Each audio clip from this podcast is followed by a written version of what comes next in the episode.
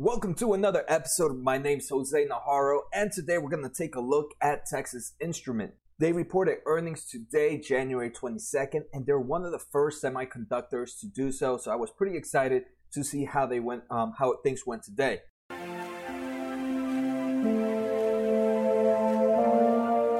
After hours, Texas Instrument is down about 1.3 percent um, current price after hours is $131.55. Um, if we take a look at their earnings per share and revenue, Texas beat non-GAAP and GAAP earnings per share. GAAP earnings per share were $1.12 and it beat by 10 cents. Revenue was $3.35 billion. It beat by 140 million. But compare this year, um, quarter four to the same time last year, revenue is down about 10%. So now let's take a look at this company's in information that they provided to the shareholders in their shareholder letter. So this shareholder letter talks about quarter four, and it also talks about their um, their financial their 2019 year, right? Because for quarter four they do both quarterly and the annual data. So like I mentioned, revenue was 3.35 billion dollars, net income of 1.07 billion dollars, and earnings per share of a dollar and 12 cents. The earnings per share also included a one cent benefit for items that were not originally included in their guidance. But let's be honest, one cent in the dollar and twelve cents is not a big impact. The big highlights for this uh, for this quarter is revenue is down 10% compared to the same time last quarter, and that's actually uh, uh that's pretty scary. I, am gonna we're gonna take a little more look at the graphs, but um, it does seem like there is a bit of a slowdown for Texas Instrument at the moment. Texas Instrument is made up of three three revenues: analog revenue, their embedded processing revenue, and then the other revenues. Um, analog revenue is down five percent. Embedded revenue is down twenty percent um, compared to the same time last year ago. We're gonna see we're gonna see in a bit later the how that breakdown um, is for for the revenue. You're gonna see that analog is a huge portion compared to everything else. Uh, cash flow for operations was 6.6 billions for the year. That's actually pretty good. This company has a very strong positive cash flow and free cash flow for the year was 5.8 billion dollars, which was about 40% of revenue. Again, for a company that has such a free cash flow uh, of 40% of the revenue, that, that definitely shows that this company is running things very efficiently. They returned about $6 billion to owners in 2019, both through stock repurchases and dividend. Their dividends represent 52% of free cash flow. Um, we're going to take a look at a little bit later on how that dividend um, and cash flow and repurchases were, were made. Now let's take a look. They gave us a quick guidance for next quarter for the first quarter of 2020, revenue is expected to be 3.12 billion to 3.38. So if somewhere in the middle will be about 3.25 um, billion dollars, and earnings per share of about 96 cents to a dollar and 14. So what's that? About a dollar five in the middle. So if we take a look at 3.25 billion, and let's compare that to same time last year, where would I have that here?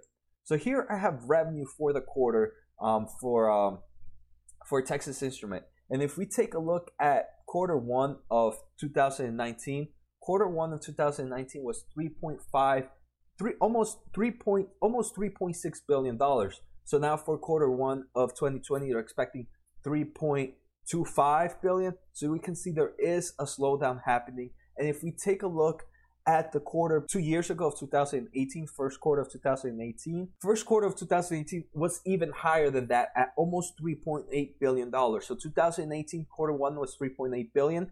Um, 2019 quarter one was about 3.6 billion, and they're saying quarter one of 2020 is going to be about 3.25 billion. So you can see there is a slowdown happening on on this company. Now let's take a look at that earnings per share. Remember they said earnings per share of an average of a dollar and five cents. So 2018 quarter one was a dollar 38.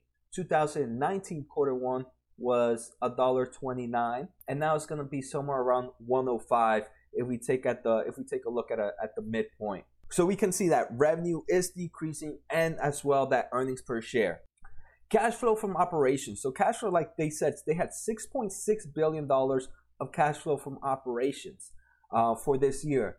Cash flow from operations from same time last year um, for 2018 was about 7.2 billion dollars. So it cash flow this year decreased about 8%. And free cash flow decreased about 4% this year. Uh, free cash flow last year of 2018 was about $6 billion. Right now it's sitting at $5.8 billion. Next, we're going to take a look at how this company has returned to the shareholders. Dividend payments. Um, let's just take a look at annual data. Uh, annual data for 2018, this company paid about $2.5 billion in dividend. In 2019, this company paid about $3 billion in dividends. So there was an increase of about 80% increase in dividends compared to last year. So that's pretty good. This company is definitely um, increasing its dividends.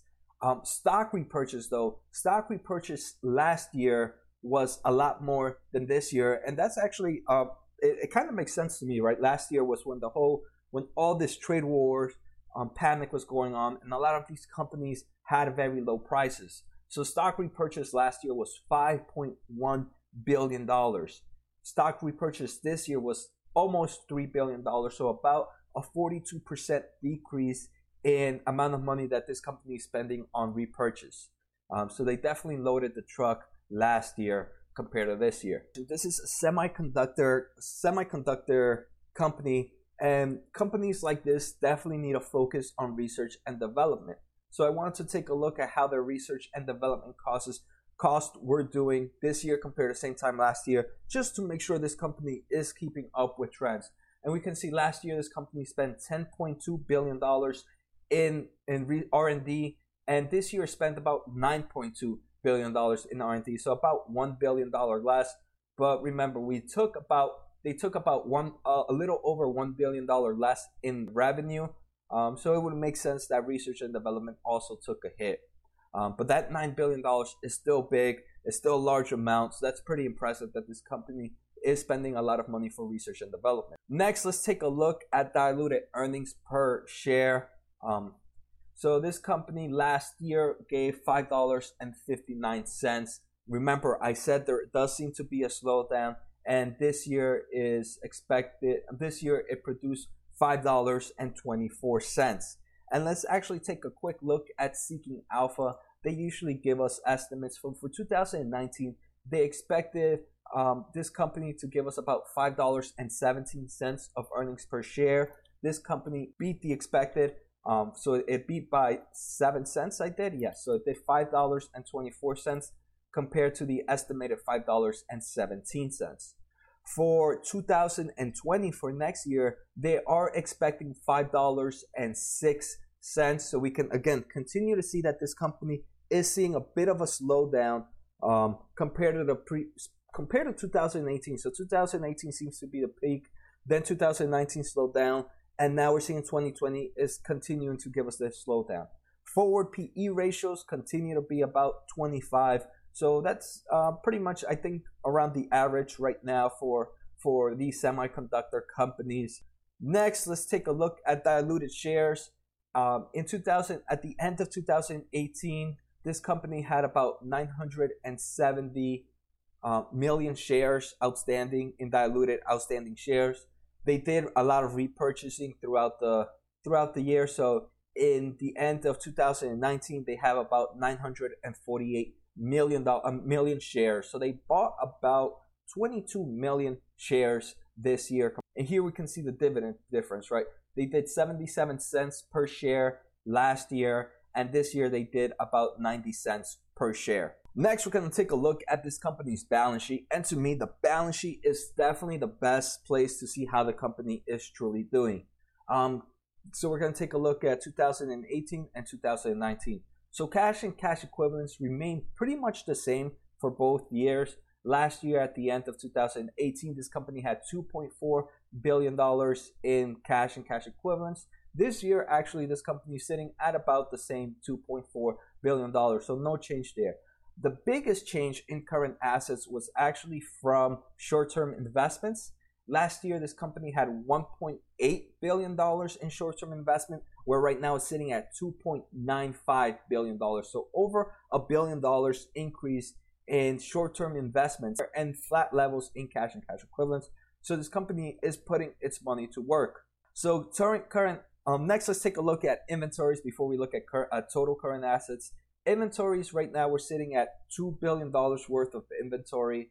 Um, last year we're sitting at 2.2 billion dollars. This makes sense, right? If the company is expected to see a slowdown in in their products being sold, we would expect them to have lower inventory than same time last year. Total current assets right now is sitting at about 8.8 billion dollars, um, where same time last year was sitting at about 8.1 billion dollars. So you can see this company has increased its total current assets.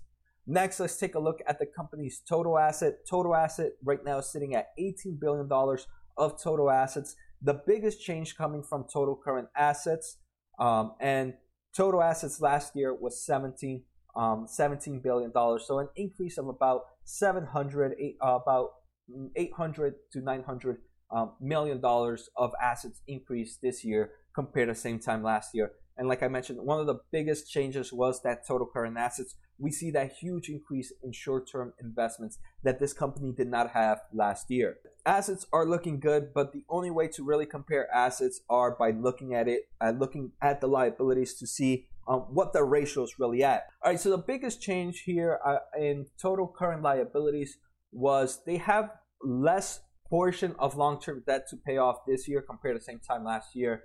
And this is not the company's fault. This just depends on when they have to pay their bills. So last year they had to pay off some portion of a loan faster than this year. The main difference here is accounts payable, and accounts payable is when this company needs to put, um, pay its suppliers for the inventory or for the items, the raw materials. So last year this company paid about 478 million to to its suppliers. This year it paid 100 million dollars to get less at 388 million dollars. But again, that's to be expected, right? Because this company had a slowdown, uh, is expecting that slowdown, has that slowdown happening. So they're buying less inventory. So obviously you will see less value on accounts payable. So total current liabilities this year is sitting at 2.1 billion dollars. Same time last year was about 2.5 billion dollars. So we're seeing a decrease in total current liabilities, but we're also we're seeing similar levels in total current assets compared to last year. Um, so again, that's definitely uh, a good thing to see. Next, we're going to take a look at long-term debt. This company last year had 4.3 billion in in debt in long-term debt. Right now, it's sitting at 5.3 billion. So that's about a one billion dollar increase in long-term debt. So this company is actually is is increasing, is taking out loans. Uh, so it's something we're going to have to take a look in the 10Q report to see when this happens. Total liabilities at the end of this year was 9 billion 9.1 billion. Same time last year was 8.1 billion. And we can see the major impact. So that's a what a, a 1 billion dollar difference. The biggest difference comes from that long-term debt. Um, so total liability increased a, a little bit numerically wise higher than total assets but total assets is still a lot higher than total liabilities almost a 2 to 1 ratio so that's pretty good. And the total current assets compared to total current liabilities is almost a four to one ratio. So that's both the balance sheet is looking pretty good for the company. Now, remember, I talked told you guys that this company has three types of revenue coming from analog devices, embedded processing, and other. And analog devices make up a huge portion, sitting at $2.5 billion. Embedded processing makes $0.6 billion, so 600 million and other revenue makes up 220 million dollars. So you can see the big the big boy is definitely analog devices, but analog decreased five percent this um, this year compared to same time last year. Um, embedded processing decreased quarter four 2019 20 percent compared to quarter four of 2018, and other decreased 24 percent. So you can see there is that slowdown happening with revenue. So what I mentioned before was the quarterly segment. Now let's just take a look at the annual segment to see how, how things are progressing in the total scheme of 2019. Analog made up $10.2 billion of revenue this year. Embedded made up $2.9 billion and other made up $1.2 billion. So out of the whole, what is that, about 15, 14 or 15 billion 10 10 billion came from analog. So you can see analog revenue is a huge portion of this company's company's revenue.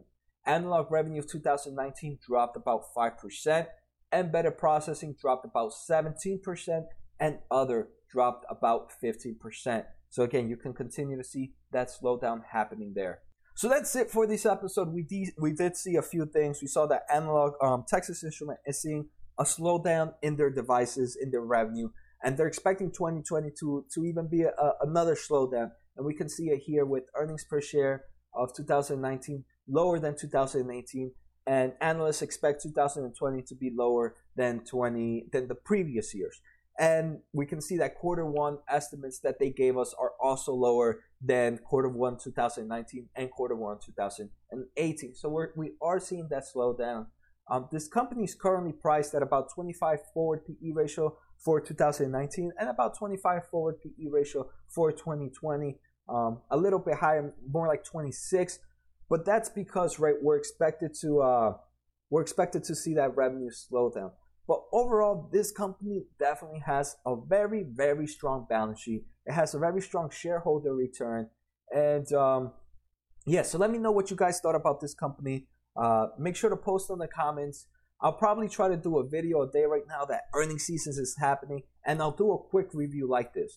After earnings seasons is done, I'm gonna go back to my previous format where I give a more in detail an analyst compared to what I'm doing right now. Right now, I'm just providing you guys with the information that's coming through. Later on, I'll be able to read the 10Q reports and be able to do more heavier research. Um, more heavier. I'll be able to do heavier research on, on each specific company. So take care, guys. Have a good night. Make sure to subscribe. Make sure to post in the comments. Give me a thumbs up. Share with your friends.